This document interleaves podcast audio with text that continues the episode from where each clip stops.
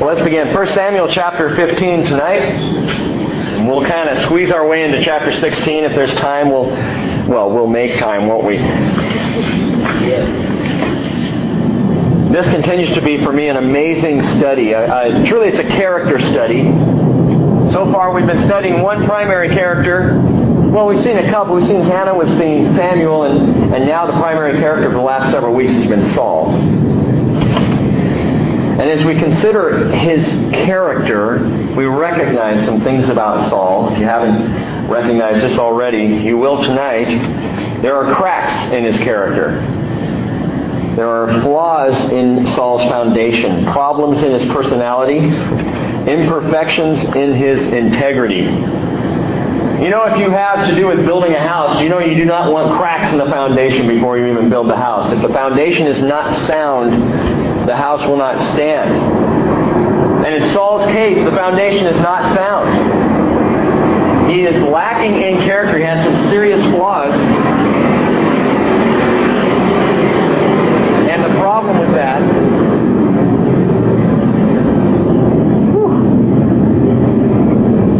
and the problem with that, we may be here well tonight, is that character is not something that's easily changed. You can try and change outward appearance. You can try and fake someone out. You can dress things up. You can put cover up on it. I've talked about this before. Women have this thing called cover up. It's like it's not makeup. It's actually an, an extra thing. You know what I'm talking about? Yeah. You, you, were talking about that just the other day. It covers the zip. Thank you, daughter. Yeah, and it's helpful. That's what we try to do. We cover up what's what's there, what's beneath the surface.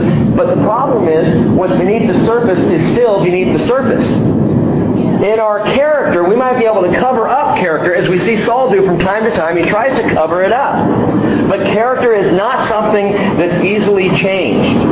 Character is who we are in the deepest part of our nature. You know this. It's who you are behind closed doors. When no one else is looking, say maybe your family or someone you're very close to, they're the ones who can tell us a few things about you. They're the ones we don't want talking about us because they know, they've seen our true character, our nature. I'll tell you, it is so easy to stand up here and teach the Bible, and boy, the character that you think you see, maybe it's not as good as I think it is, but but it's not what my family always sees at home. That's why I keep telling you it's about the Word and not about the pastor, because the pastor's got character flaws like anybody else. The thing I'm trying to say here is that in spite of how we present ourselves outwardly, our true character remains, and eventually our true character will out. It will bubble over. No matter how hard we try to hide it. Uh, Jesus is a great example of this. When the Bible says in Hebrews chapter 1 verse 3 that Jesus is the radiance of God's glory, the exact representation of God's nature, that should tell us something about Jesus. He has the character of God. He has, in and of himself, he has the nature of God. He is God. And so it's no surprise that when we see him walking in the flesh, he is flawless. His character is sound. Everything he does Everything he says, every action, every behavior of Jesus is perfect because his character is perfect. What you see on the surface with Jesus is exactly what you see beneath. And so we can assume who Jesus is, who Jesus was, and who Jesus will always be because it bubbles up time and time again in his ministry. We see Paul, uh, Saul's character, Saul's character bubbling over as well. Time and time again, though he tries to cover it up, it comes out and we see it. And the problem with Saul is that the character that bubbles up is not positive. That which we see showing up, it's a. And there are hints of that coming up to chapter 15. Here, several times we've seen things we've gone, oh, well, that's kind of prideful. Oh, that's self serving. Oh, that, that's downright murderous and intense. Saul. What's going on here? I'll tell you what's going on. His character is being revealed. And our character, for all our attempts to change or cover our outward appearance, is who we truly are. Now, for those of you who don't really like who you truly are, I have some good news for you. If you consider your character, you look in the mirror and you say, Man, I'd really rather be like Russ. Or I'd rather be like Dan. Or I wish I had the character of someone else because I don't like who I am. Listen to this. 2 Corinthians 5.17 tells us, if anyone is in Christ, he is a new creature. The old things passed away. Behold, new things have come. To be born again, to be born of Jesus, is to be born anew. Not reshaped, not the old kind of fixed up and cleaned up and sent out, but recreated, created brand new, born again, as if you never existed before. There is a new you that has come on the scene in Jesus Christ. You're reformatted.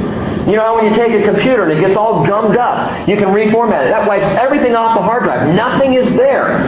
And then there's a new computer, literally, a new format that's there. That's what happens when we come to Christ. I'm a new creature. The old is gone. The new has come. One of the things that Christians struggle with the most is accepting and believing that the old is truly gone. It's history. Those things I did 10 years ago, 50 years ago, 5 years ago, yesterday, gone. I'm a new creation in Jesus Christ. And something happens to prove this to us, to testify of this.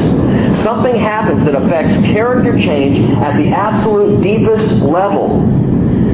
We become, when we come to Jesus, we become indwelt by His Holy Spirit. That's character change from the inside out. Listen to this. Ephesians chapter 1 verse 13 says, After listening to the message of truth, the gospel of your salvation, having also believed, you were sealed in him with the Holy Spirit of promise, who is given as a pledge of our inheritance with a view to the redemption of God's own possession, to the praise of his glory. You are, I am, spirit-filled. And I've said before, when people ask me, Rick, is it a spirit-filled church? I say, hey, if there are Christians there, it's spirit-filled. Because to be in Christ is to be spirit-filled. To give your life to Jesus. To become a follower of His. He says, I will come and make my home within you. My Father and I will dwell in you. I will give you my Spirit to indwell you and to be with you always.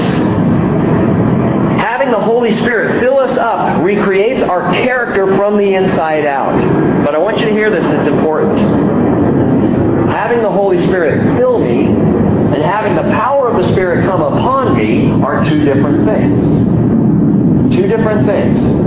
Now, we've talked about this before, but typically when we talk about the Holy Spirit and the power of the Holy Spirit coming upon us, that's the focus. Yeah, you're filled with the Holy Spirit when you come to Jesus, but but you can also have the power of the Spirit come upon you. I want to look at the other side of that because I think it's more important.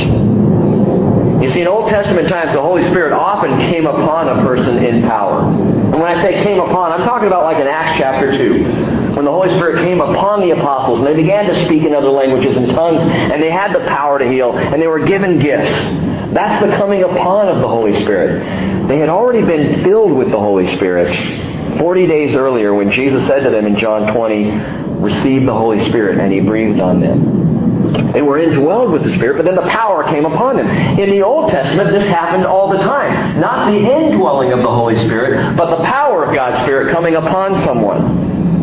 Saul had the power of the Holy Spirit upon him. 1 Samuel chapter 10, verse 10 tells us that the power of the Spirit of God came uh, upon Saul and he prophesied. He was not indwelled with the Holy Spirit. But he had the power of the Spirit on him. And so he was able to do Holy Spirit stuff, to prophesy. 1 Samuel chapter 11, verse 6 tells us that the Spirit came upon him again, and he drove out the Ammonites. 1 Samuel 11, 6. The Spirit comes upon Samuel. And in fact, in 1 Samuel chapter 10, verse 6, chapter 10, verse 6 says, The Holy Spirit, the Spirit of the Lord, will come upon you mightily, and you shall prophesy with them, and you will be changed into another man. The problem is, Saul was never changed. It never happened. He was never changed into another man. He had the power of the Spirit upon him, but he didn't have the Holy Spirit dwelling within him. Why? What, what happened to Saul? Maybe he was changed a little bit briefly at the outset when he first was kind of standing back and, and they were offering him the kingship of Israel and he was hiding among the luggage, you know, and he, he didn't want to, to put himself out there. But it changed very quickly for Saul because the foundation wasn't sound. The cracks in Saul's character surfaced quickly. Because again, even though the Spirit came upon him in power, the Spirit had never filled him internally. This can only happen by the blood of Jesus. A person can only be filled with the Holy Spirit because they have been cleansed by the blood of Jesus. If you're not cleansed by the blood of Jesus, the Spirit's not going to come and make his home within you. Which is why when you become a Christian and you give your life to the Lord in faith and in trust and you ask Him to be your Lord and Savior, that the Spirit then indwells you because you've been washed by the blood. And Saul had not been washed by the blood. So he had the power of the Spirit on him, but he didn't have the Holy Spirit within him. And honestly, I thought about this all week long. I really think I would rather, much rather, have the Holy Spirit indwell me than have the power of the Spirit upon me. I would much rather know internally that God's Spirit is there. He's made His home within me and He's working within my life, changing me, reformatting my entire character as He does so beautifully. Than to have His power on me and to be able to do things, to have spiritual gifts. Now, praise God, it's not an either or situation. But you are filled with the Spirit, but you also can have the power of the Spirit come upon you in mighty ways with spiritual gifts. But if I had a choice, I'd rather have the Spirit dwell inside me. Romans 8:16 the Spirit himself testifies with our spirit that we're children of God. And if children heirs also, heirs of God, fellow heirs with Christ. If indeed we suffer with him, so that we may also be glorified with him. Today God gives us his spirit both ways. He says, "I want to come and make my home in you, but I also want to offer you power when you need it most. Power to witness, power to be a servant in the body of Christ." Spiritual gifts for the purpose of serving one another. But first, first, and don't miss this, we often do in the church, we want to hop, hopscotch right over the indwelling of the Spirit to get to the power gifts of the Spirit. Isn't the indwelling of the Spirit more precious to us? That's my walking relationship with Jesus. That's me waking up in the morning and saying, Good morning, Lord. It's good to be with you today. That's me lying down on my bed at night and saying, Lord, thank you for today and be with me through the night.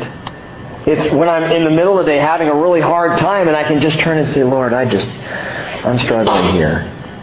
I tell you what, when I'm having a hard time, speaking in tongues is not what I need. When I'm struggling, struggling emotionally, I don't need to go out and heal someone to feel better. I want to talk to my Lord. I want to know He's here. And we have that with the Holy Spirit of God. Saul did not. And so we see character cracks, flaws in his foundation, problems with his personality. We see in Saul imperfections with his integrity, and they become increasingly pronounced as Saul's life continues on. Chapter 15 and verse 1. Then Samuel said to Saul, The Lord sent me to anoint you as king over his people, over Israel. Now therefore listen to the words of the Lord. Now this is amazing to me because he's already told Saul, your kingdom is going to be taken from you. You're messing up, Saul. We've already seen several times where he's made some serious errors. And yet Samuel comes back and he says, the Lord sent me to anoint you as king. Therefore, listen to the words of the Lord in spite of Saul's character flaws. Samuel is still saying, listen, pay attention. He still gives Saul opportunity to change, and change begins with a simple phrase listen to the words of the Lord. Amen. Just listen to the words. Oh, Rick, I became a Christian a year ago, ten years ago. I just don't feel like I'm changing. Listen to the words. Listen to what the Lord is saying to you. Be in His Word. Be open to His Word. Listen to the words of the Lord because faith comes from hearing and hearing by the Word of Christ. Romans 10 17. So Samuel tells Saul, listen. Just listen.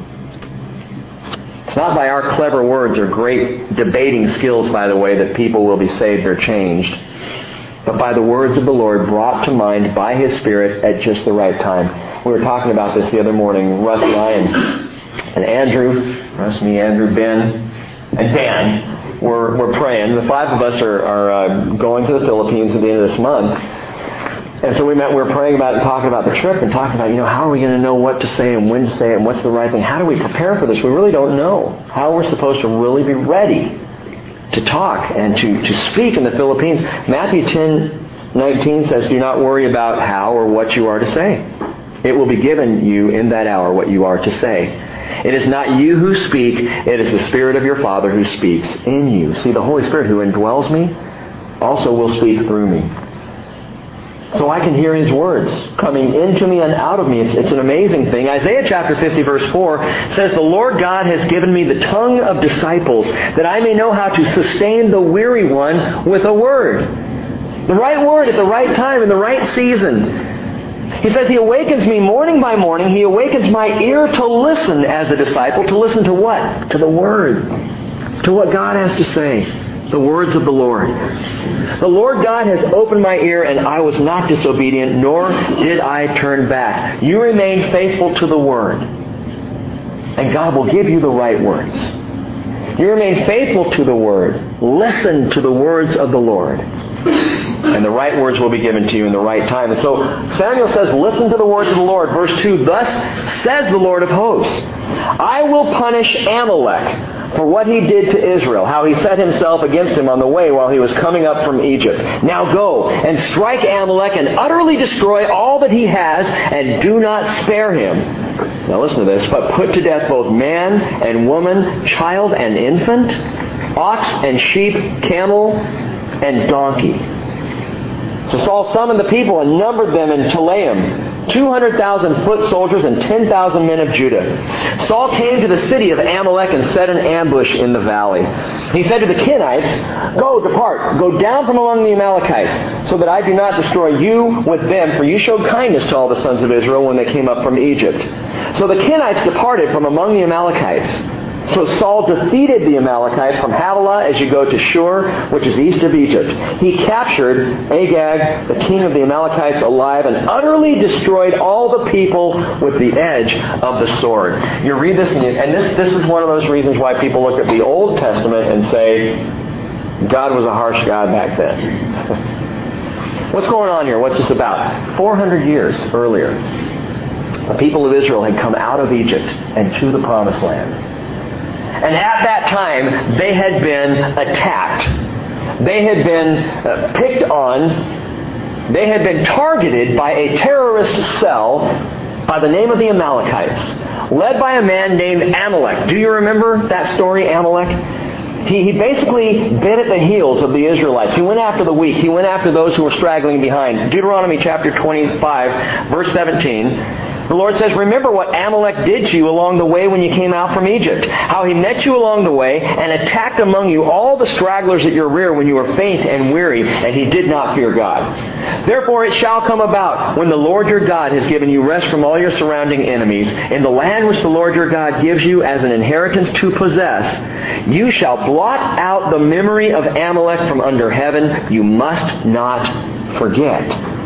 Now, this is serious business as far as the Lord was concerned. He made a decree all the way back then Amalek must be wiped out. Once you're settled in the land and things are strong and stable and secure, it's time to wipe out Amalek, the people, the Amalekites, completely from the face of the earth.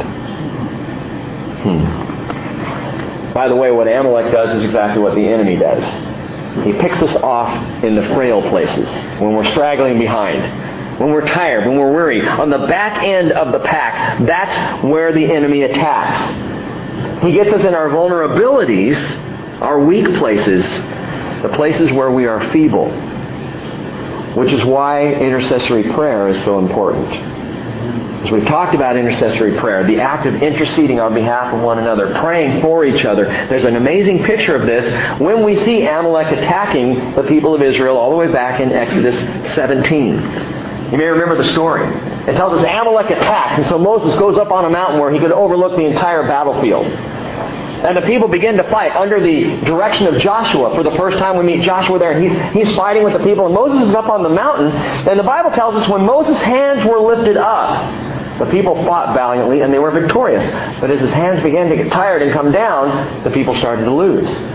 So he had Aaron and he had Hur, He had his and her, you know, standing there, holding up his arms so that the prayer, the intercession would continue throughout the battle and Israel would win. Which is interesting to me because not only is Moses standing there with hands lifted a picture of intercessory prayer, but Aaron and Hur there with him is a picture of the unity of intercession, the power of more than one person praying together, interceding for other people, which is why we're called as a body to pray individually, but to pray collectively, to intercede collectively for a lost world and for hurting people around us. Exodus 17, verse 14, tells us after that battle, the Lord said to Moses, Write this in a book as a memorial and recite it to Joshua, that I will utterly blot out the memory of Amalek from under heaven. And now is the time, 400 years later, now is the time for Amalek to be wiped out. Well, Rick, I, wouldn't Amalek like be dead by then, dude? Yeah, he, he is dead. He's got to be gone by then, but the people, the Amalekites, still exist. They still remain, and after 400 years, God is now keeping His promise. Partially because God keeps His promises.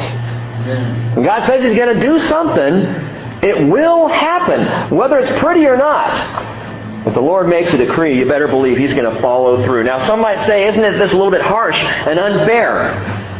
And to that we can only say the Amalekites were so sinful and corrupt that ultimately God was putting them out of their misery while at the same time protecting Israel from their corruption. This was a bad people, gang.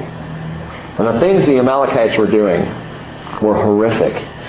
Yeah, but, but infants? Killing the infants and the children along with the adults and everybody? It just it doesn't seem right. God is merciful. So first off, you need to understand that He's merciful. And when we don't understand that, we will later. But even in this act, and we got to be real careful as we walk walk this out. I'll, I'll go ahead and say this to you because it's just my opinion. But the murder of the children and the infants actually saved their lives. Because where would those children go? Well, they'd be directly into the hands of the Father. And they wouldn't be raised among a people so corrupt that ultimately where they would go is straight to hell. It's like a rabid dog that is in your backyard. You, you shoot the rabid dog, you put the dog down to save the children, to save the family. And that's what God is doing. He's putting down the rabid people, the Amalekites, and at the same time He's protecting Israel, and the time has come for this to happen. And so He says to Saul, listen to the words of the Lord, I, almost as though Samuel is saying, by God, He's saying to Saul, this is a way that your rule can go on. Uh, this is a way that you can Show yourself obedient to the Lord. Do as He commands. And what does Saul do? Not what he commands. Look at verse 8 again. He captured Agag, the king of the Amalekites, alive, and utterly destroyed all the people with the edge of the sword. What did God tell him to do? Wipe them all out. He didn't say keep any alive. As a matter of fact, reading on, verse 9 says, Saul and the people spared Agag. They did it on purpose, it wasn't a gag. And the best of the sheep, and the oxen, and the fatlings, and the lambs, and all that was good, and were not willing to destroy them utterly, but everything despised and worthless, that they utterly destroyed. Partial obedience. Partial obedience. Not the whole thing. God said, wipe them all out. Everything they own, everything they have, everything that lives and breathes among the Amalekites, gone. And they don't. They just wipe out the things that they don't really want. But the good stuff, the spoils, and even King Agag, they, they hang on to this. They keep these things for themselves. And it tells us in verse 10, the word of the Lord came to Samuel saying, I regret that I have made Saul king. For he has turned back from following me and has not carried out my commands. And Samuel was distressed and cried to the Lord all night. I love Samuel. He really cares about Saul. He really loves this man, this, this, this mess up of a king. Samuel still loves him. He cares so much about him. He is distressed and crying all night long because of this. And the problem is again partial obedience. God said, utterly destroy, completely blot out the memory of Amalek, and Saul didn't. He kept the spoils and he kept the king. By the way, the word Agag King Agag, his name literally means I will overtop or I will succeed. The Amalekites, Amalek and Agag, they picture powerfully for us in the scriptures the flesh. And it's a great name for him because that's what the flesh says. I will overcome. I will succeed. I will overtop. Indeed. For the truth is in our lives spiritually, if we don't kill the flesh, the, the flesh will kill us. If you don't kill the flesh, the flesh will kill you. Galatians 6 8 says, For one who sows to his own flesh will from the flesh reap corruption. But the one who sows to the Spirit will from the Spirit reap eternal life. You could do a little, a little uh, test. Have one person sit down and watch filthy movies every Wednesday night between 7 and 9, and have another person sit down and go to Bible study every Wednesday night from 7 to 9, and watch what happens. One is going to reap eternal life and spiritual things. The other is going to reap corruption. What you sow, you will reap spiritually. I've, I've shared this. This is a spiritual law. It's a truth. It's the way it is. And you and I have that to decide. What are we going to do? Are we going to feed the flesh or are we going to feed the spirit? And if you feed the flesh, the flesh will feed on you. And there's a powerful picture of this with Saul himself. Over in 2 Samuel chapter 1, we see Saul on Mount Gilboa. He's been fighting alongside his son Jonathan. And Saul is, is wounded but not dying. He tries to commit suicide, but he can't follow through. Ultimately, you know whose sword goes directly through Saul? The sword of an Amalekite. Had Saul wiped out the Amalekites like God told him to, an Amalekite sword would not have been there to kill Saul. But if you allow the flesh to live. If you don't kill the flesh, the flesh will kill you. Saul's lack of obedience literally kills him. It's what is his final end. But Saul's sin doesn't just affect Saul. Saul's sin also affects and impacts the entire nation of Israel. 200 years after this story, there's another story in the Bible. We'll eventually get to it. It may take 200 years, but it's the book of Esther. And in the book of Esther, there's a, a, nefarious character who shows up, a guy by the name of Haman. And Haman is the Hitler of his day. Haman, in the story of Esther, wants to goes to the king with the intention of finding a way to wipe out all the Jews off the face of the earth. He is satanically driven because you see, Satan wants to wipe out the Jews from the face of the earth. He wants to wipe out God's people so God's promises cannot be kept. And so Esther tells the story of this man Haman, this wicked, this evil man. And Haman is an Agagite. What does that mean? He's, he's the offspring of Agag, the king. The king that Saul allowed to live. And because Saul didn't wipe out everybody as God said, not only does Saul himself die a little bit later, but 200 years after that, there's still an Amalekite by the name of Haman who is causing problems for Israel. See, Saul couldn't see that. You or me, we could be in the same place. We could hear this, this command to put to death man, woman, child, infant, ox, sheep, camel, and donkey, and we could question the Lord. And we could say, you know, it just doesn't seem right. It doesn't seem fair. So I'm not going to follow through completely. I'm going to let some people live out of my own mercy. What we don't know is what God knows. What we can't see, God sees. And so we're in the place that we have a choice here again. Do we just trust the Lord that He does know best? Or do we, in our own finite minds, decide that we're going to battle Him for it? We're going to, we're going to say we know what's going on. We can, we can figure things out on our own. And that's what Saul does, and it's pride once again Pride always assumes it can handle the flesh. But in that famous verse, Proverbs 16:18, pride goes before destruction, and a haughty spirit before stumbling. In other words, if you feed your pride, you are going to fall. It's the way it is. Well, verse 10. So the word of the Lord came to Samuel, saying, I regret I made Saul king. Verse 12, Samuel arose early in the morning to meet Saul. And it was told Samuel, saying, Saul came to Carmel, and, and behold, he set up a monument for himself, and then turned and proceeded on down to Gilgal. Samuel came to Saul, and Saul said to him, Blessed are you of the Lord. I have carried out the command of the Lord, brother. He is going religion here. It's so interesting to me. You, you listen to how, how, how Saul is speaking. In the back of his mind, he knows. He knows he didn't follow through completely. But he sees Samuel. Oh, Samuel, my brother. How blessed are you of the Lord. Good to see you. And he's religiousizing here. But he also begins rationalizing. He says, I have carried out the command of the Lord. And Samuel said, what then is this bleating of the sheep in my ears? It's really bothering me. And the lowing of the oxen which I hear. And you carried out everything. How come I'm hearing this? Something's not right. And Saul said, they, and that's his first problem. They have brought them from the Amalekites. For the people spare the best of the sheep and the oxen um, to sacrifice to the Lord your God. Yeah, yeah, that's right. That's it. That's why we kept the stuff. It's for God. But the rest we have utterly destroyed. And then Samuel said to Saul, Wait. Let me tell you what the Lord said to me last night. And Saul said to him, Speak. Samuel said, Is it not true? Though you were little in your own eyes, you were made the head of the tribes of Israel. And the Lord anointed you king over Israel. And the Lord sent you on a mission and said, Go and utterly destroy the sinners, notice that, the sinners, the Amalekites, and fight against them until they are exterminated. Why then did you not obey the voice of the Lord, but rushed upon the spoil and did what was evil in the sight of the Lord? And Saul said to Samuel, I did obey the voice of the Lord.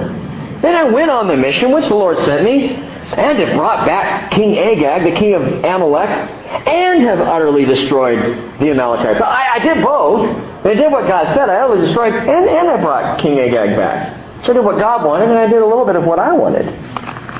Verse 21, but the people Again, he's pointing at the people, but the people took some of the spoil. The sheep and oxen, the choices of the things devoted to destruction, to sacrifice to the Lord your God at Gilgal. He's shirking his responsibility here. He's pointing at the people. Samuel said back in verse 17, Saul, when you were little in your own eyes, the Lord anointed you. That's a telling statement. You see, God exalts those who humble themselves. God likes the little guy. God is a big fan of the underdog. He exalts the humble. Now, about this whole proud, humble thing, what's wrong with taking a little pride in our victories? I mean, think, as spiritually speaking, what's wrong with the Dove Awards, for example? They make great Christian music. It's worship. It's wonderful. Why not? They, they deserve a pat on the back. I'm not just picking on the Dove Awards, but why not in churches? Why don't we have more opportunities where we pat each other on the back and, and we celebrate our victories? What's wrong with taking a little pride in the things that we've done? Why not take a little spiritual spoil and get some rewards for our efforts? Why not? You know, you can. People do if you want to. But a couple of things to note. If we take our spoils now, we will spoil our reward then. We take it now, we're going to spoil it then. Hebrews 11:6 says, "Without faith it is impossible to please him, for he who comes to God must believe that he is and that he is a rewarder of those who seek him." God is coming and is bringing his reward. Jesus says, "My reward is with me to render to every man according to what he's done." I am coming with rewards. I am coming with trophies. We're going to celebrate the good things, the victories. But if you celebrate it ahead of time, it's like opening the presents before Christmas. It's, it steals the thunder. It steals the joy. And Jesus has something else to say about that. Matthew chapter 6 and verse 1, he says, Beware of practicing your righteousness before men to be noticed by them. Otherwise, you have no reward with your Father who is in heaven. Says, when you give to the poor, don't sound a trumpet before you, as the hypocrites do in the synagogues and in the streets, so that they may be honored by men. You know what that reminds me of? It's like when you go into uh, what is that place? The uh, the ice cream place over in Burlington. Penelope's the one like Cold Stone Creamery. You go into Cold Stone, if you put a tip in the jar, they have a bell they ring. You know, tip in the jar, bang! Yeah, that was my tip. Thank you. Thank you very much. Tip me. But and they sing a song, which I don't particularly like so much myself. It's a little creepy, you know. Five adolescent guys singing me a song as I'm trying to eat my ice cream. Anyway. But they ring that bell. Can you imagine if we had a bell here at the bridge and every time someone put something in the offering box, ding ding ding, hey, hey, hey, Penelope just put in an offering offering today. Woo! Way to go, P! Yeah! Gang, gang, gang, And Jesus saying, I mean, it is humorous, but he's saying, don't, don't do that. Because if you do that, if you ring your bell, if you toot your own horn, you have your reward in full. You've got your reward. Is that the reward you want? Want the little bell? Or do you want to see Jesus coming with the reward? That's what I want. Rick, that sounds a little selfish. No, that's what I want. I want him coming with the reward because I want him. I want to see his own eyes. I want Jesus. Actually, I'm getting ahead of myself. Verse 3. But when you give to the poor, don't let your left hand know what your right hand is doing, so that your giving will be in secret. And your Father who sees what is done in secret will reward you. When you pray, you are not to be. Whoops. Hang on, that's, that's the wedding I'm doing on Sunday. My wedding notes. Where was I? Okay, so. When you pray, you are not to be like the hypocrites, for they love to stand and pray in the synagogues and on the street corners so they may be seen by men. Truly I say to you, they have their reward in full. But you, when you pray, go into your inner room, close your door, pray to your Father who is in secret, and your Father who sees what is done in secret will reward you. That's the deal. If we take our spoils now, we spoil our reward then. It's one thing to, to consider and understand. But there's something else here with Saul. And the people taking spoils when God says don't do it. The reality is with Saul is he's committing sin along the way. And he's so focused on the issue of the reward that he misses the opportunity to confess the sin that he's committed.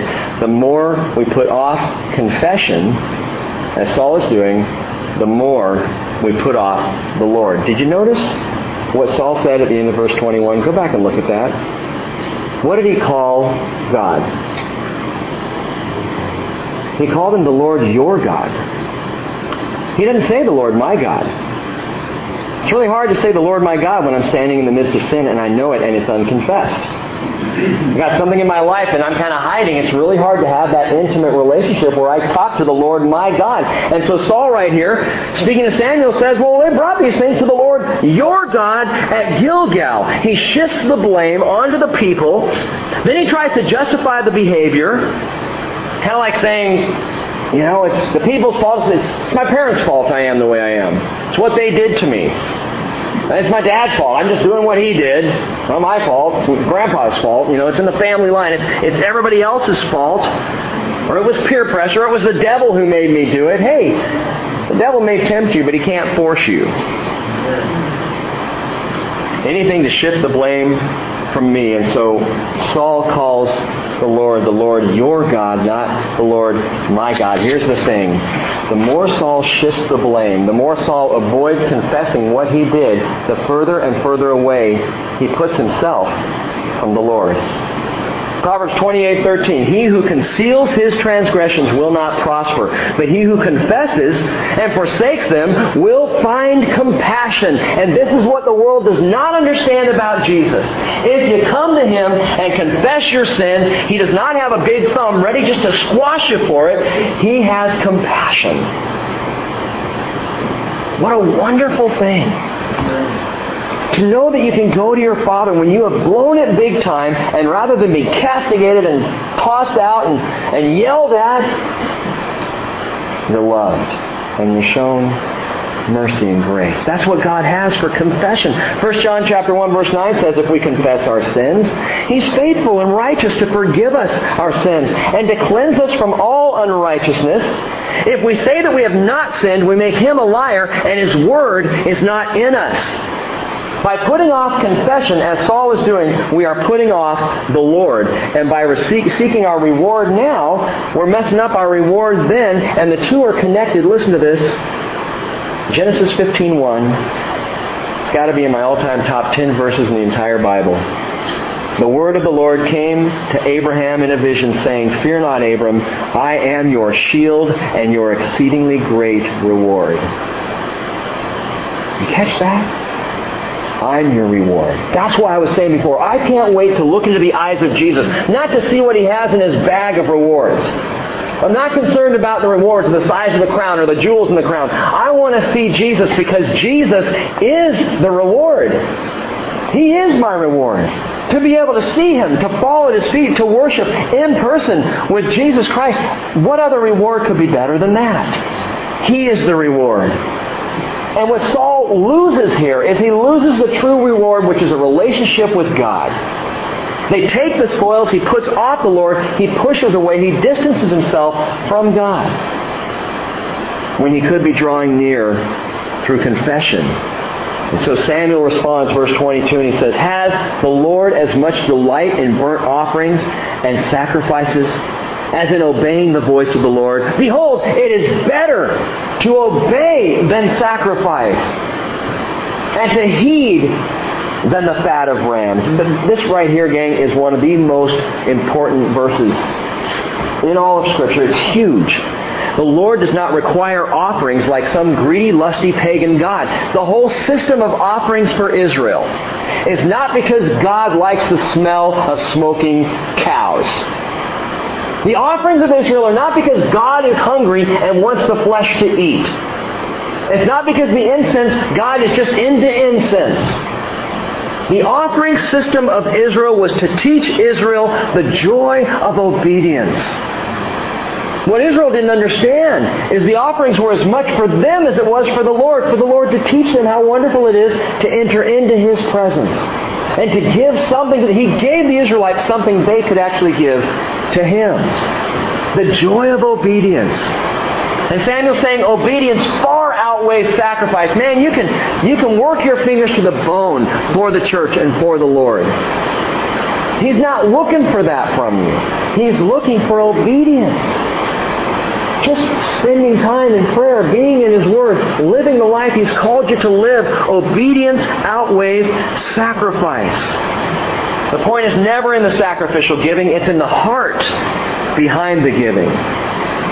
It's not about appeasing an angry God, it's, but it's about drawing near in relationship to a loving Father. Listen to this, true story. It's in the headlines just this last week.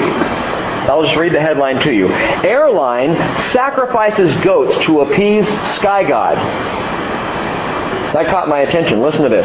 Officials at Nepal's state-run airline have sacrificed two goats to appease Akash Bhairab, the Hindu sky god, following technical problems with one of its Boeing 757 aircraft, the carrier said on Tuesday.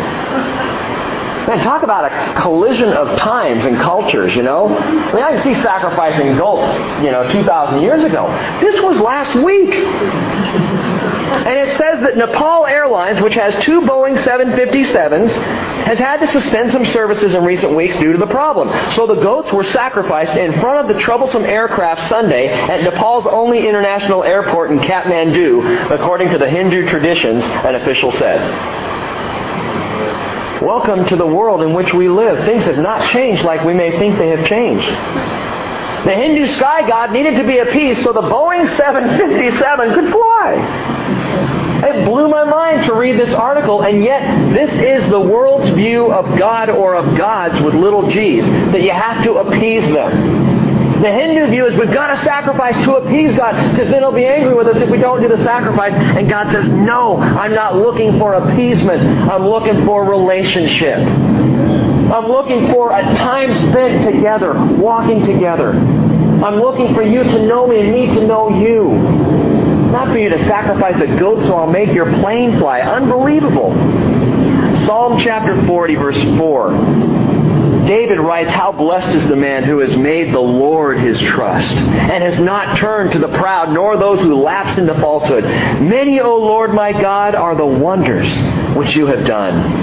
And your thoughts toward us, there's none to compare with you. If I would declare and speak of them, they would be too numerous to count sacrifice and meal offering you have not desired. My ears you have opened. And listen, David says, burnt offering and sin offering you have not required. He's saying the same thing that Samuel just said. To obey is better than sacrifice. To heed is better than the fat of rams. David comes around later and says, burnt offering and sin offering you have not required.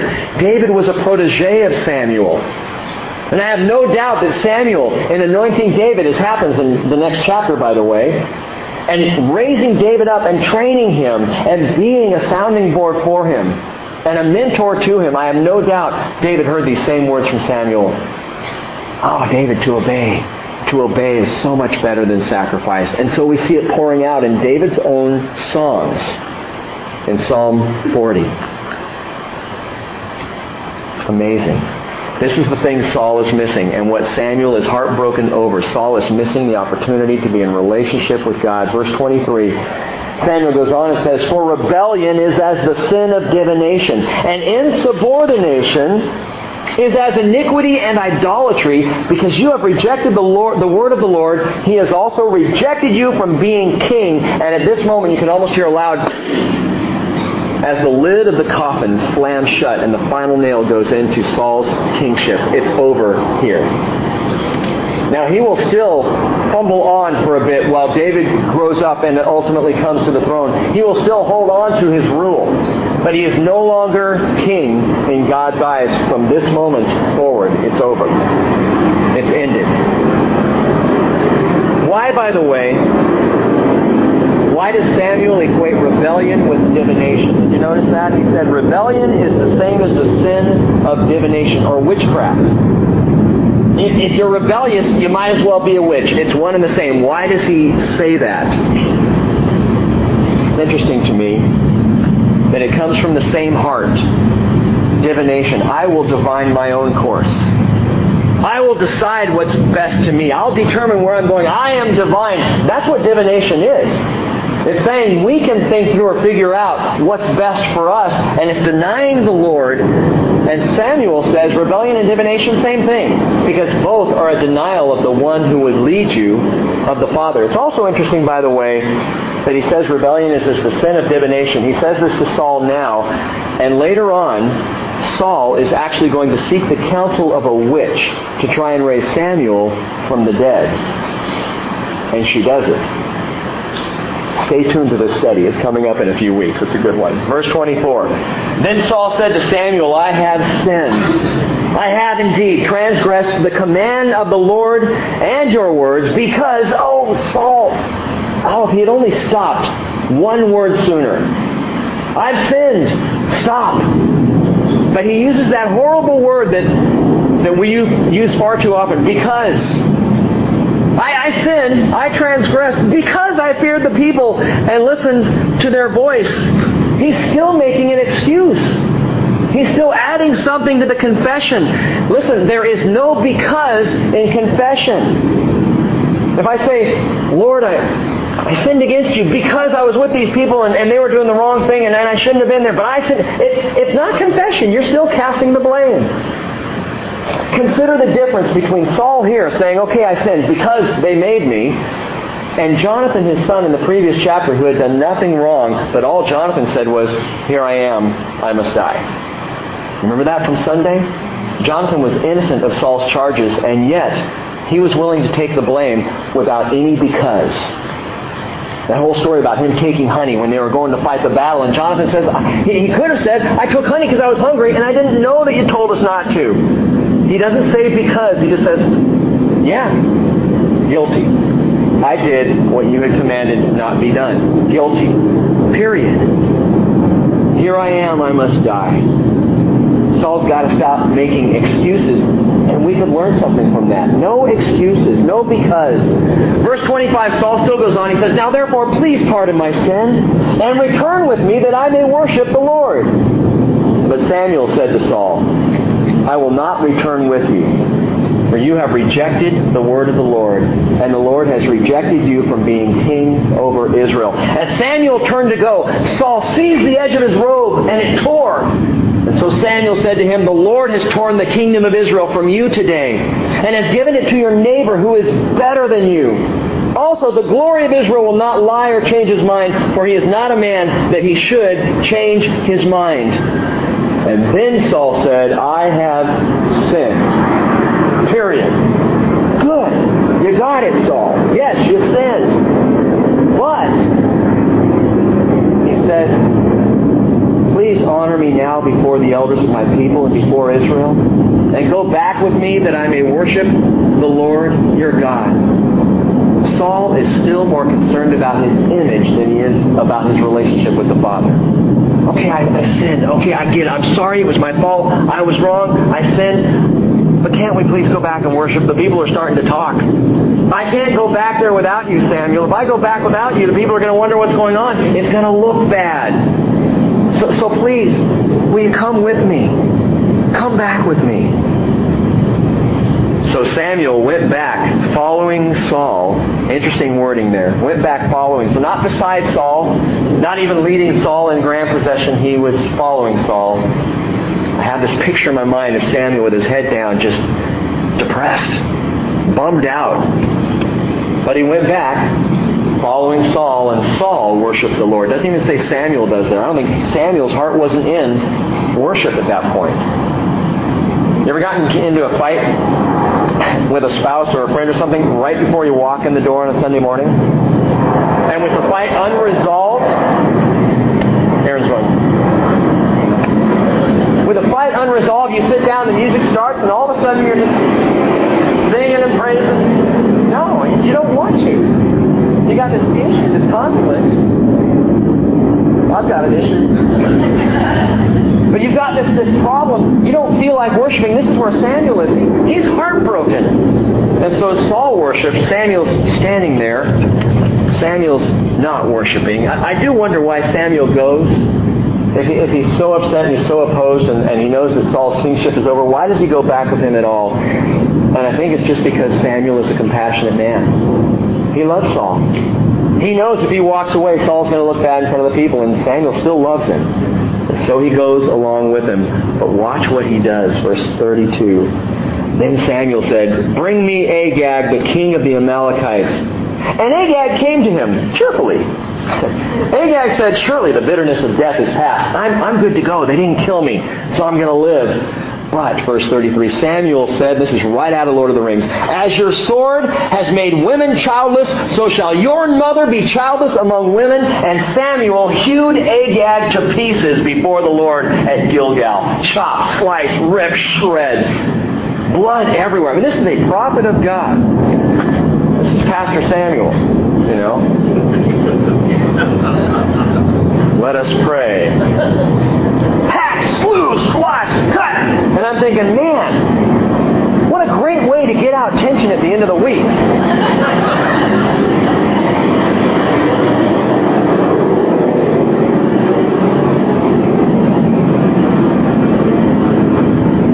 And I'm not going to say that there are Sundays that I feel like doing that. They're not. You're safe to come to the bridge, okay? But he just takes him apart. He slices him. He finishes the job. And that's one of the reasons I love Samuel so much. He follows through.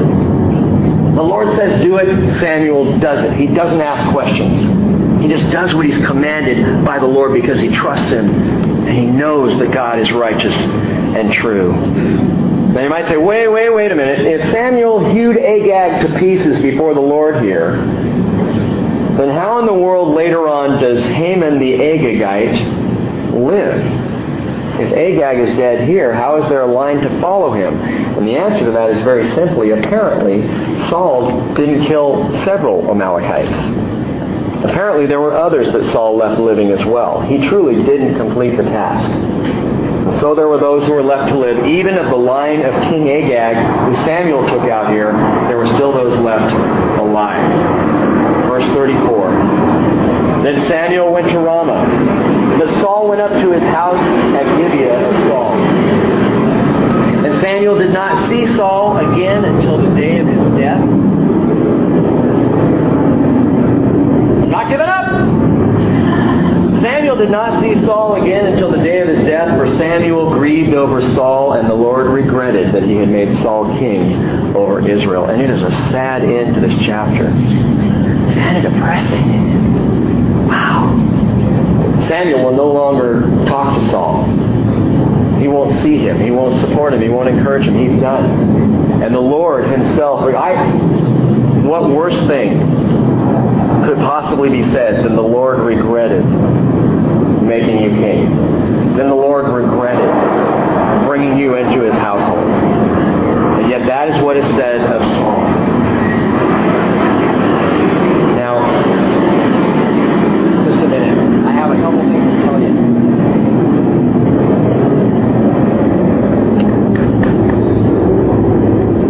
This is a sad ending to a sad life, but the story ain't over. And this is the thing, if you miss nothing else, if you got nothing else tonight, get this.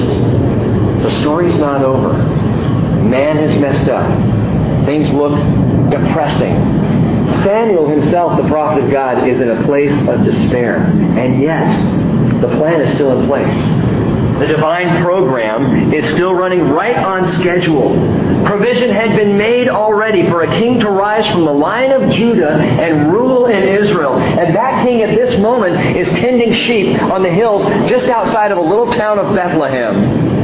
And it's King David. The man is yet to be king, but who will be, and God knows this, and he sees this, and watch what happens. Just three more verses, and we're done tonight. Chapter 16, verse 1. Now the Lord said to Samuel, how long will you grieve over Saul? Since I have rejected him from being king over Israel, fill your horn with oil and go. I will send you to Jesse the Bethlehemite, for I have selected a king for myself among his sons. But Samuel said, How can I go? When Saul hears of it, he'll kill me. And the Lord said, Take a heifer with you and say, I've come to sacrifice to the Lord. And you shall invite Jesse to the sacrifice, and I will show you what you shall do and whom and you shall anoint for me the one whom I designate to you.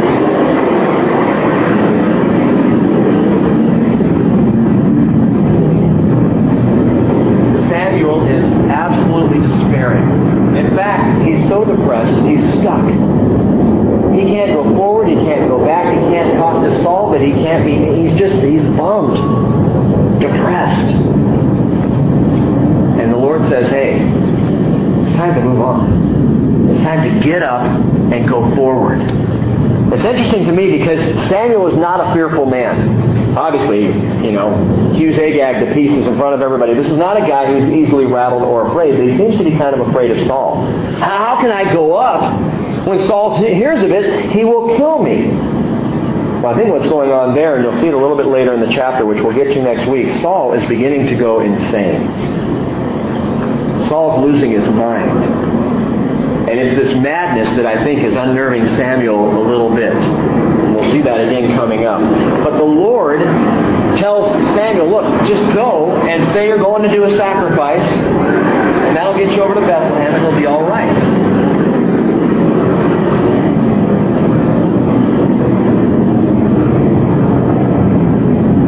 Sorry about this. Um,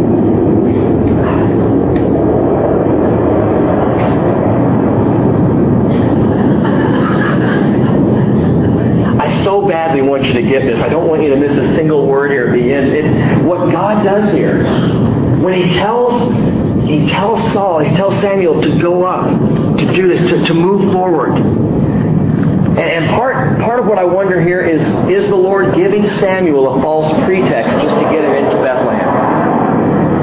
Is God kind of being deceitful here?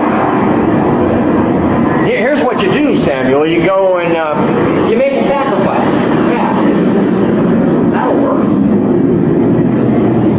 God in this moment being sneaky? Now, truly, you know the answer to that. God is not sneaky. But there are a couple of opinions about it. One is that the Lord set up this sacrifice scenario to protect Samuel. One uh, commentator said there's no dissimulation or falsehood in this, since God really wished his prophet to find safety under the pretext of the sacrifice. A sacrifice was therefore really offered, and the prophet was protected thereby, so that he was not exposed to any danger until the time of full revelation arrived. John Calvin said that. Calvin believed that this was kind of a setup. God said, okay, we'll make a sacrifice the issue, even though that's not really what you're there for. You're there to anoint the new king, but we'll give this pretext and Calvin thinks that's what happened. I don't think so. Honestly, I see it differently. I see the Lord not even acknowledging Samuel's concern. Look at this again. Samuel says, How can I go? When Saul hears of it, he will kill me. And the Lord, almost as if he's ignoring the statement, just says, Take a heifer with you and say, I've come to sacrifice to the Lord, and invite Jesse to the sacrifice, and I'll show you what you shall do, and you shall anoint for me the one whom I designate to you. This is what I want you to do is moving right past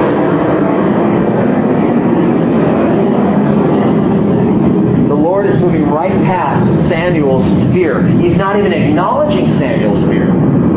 He, he doesn't say, Oh, poor little Sammy, I'll take care of you. Here, let's, let's give you a covering so that you're okay when you go to get the new king because I know you're scared of that little, little Samuel voice. He doesn't say that at all. He ignores the fear and says, Go for it.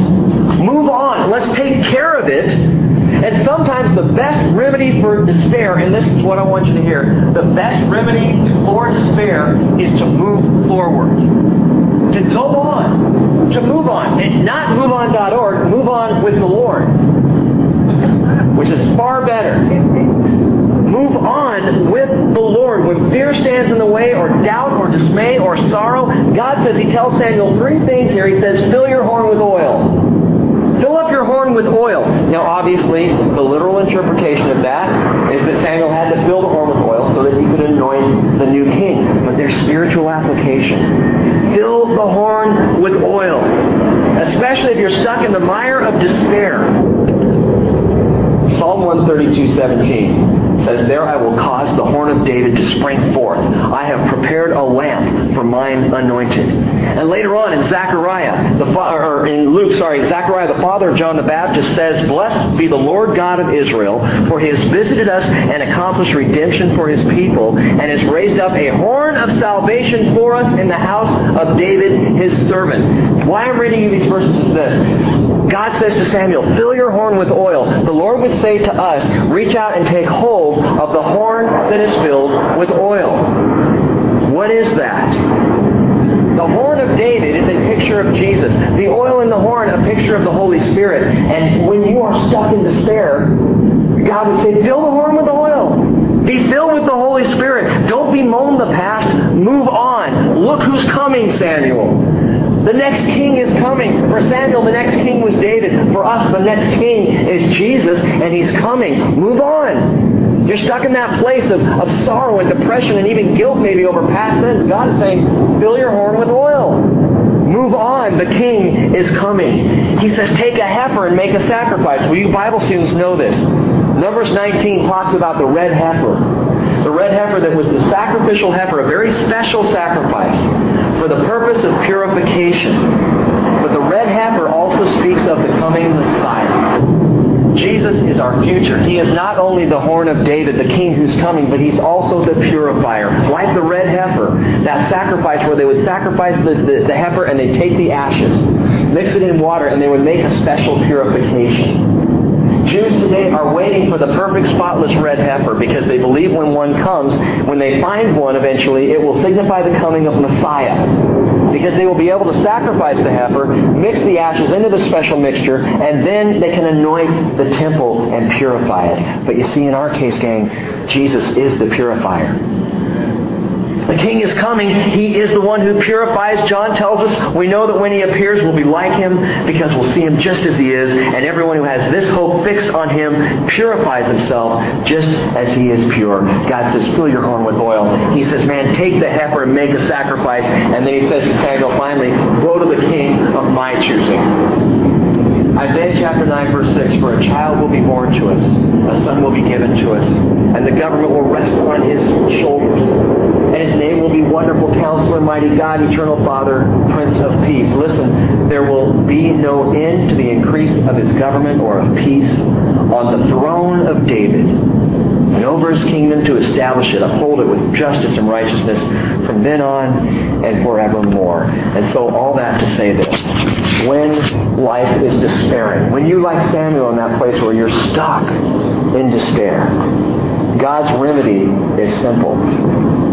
Says, fill the horn with oil. Get up. Go to Bethlehem. Go to the spirit-filled horn of David, the purifier, symbolized in the offering of the red heifer.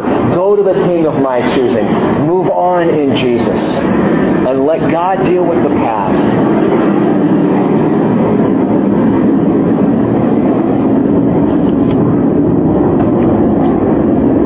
Well, next week, we're going to go on in chapter 16. It's an awesome chapter, David will be anointed king, and the line of David begins. That line that ultimately will land us with the person of Jesus. I'm so excited to be there. It's going to be a great study, so come on back next week. But let's pray before we go quickly, before the next plane flies. Father, thank you so much for all that you have to teach us and for your word. Spirit, I mean, I'm just asking you to get in what you want to get in tonight. To bring to mind the things that are important for us pray, Father, that in spite of all the noise, we will hear you in the quiet of our hearts. In Jesus' name. Amen.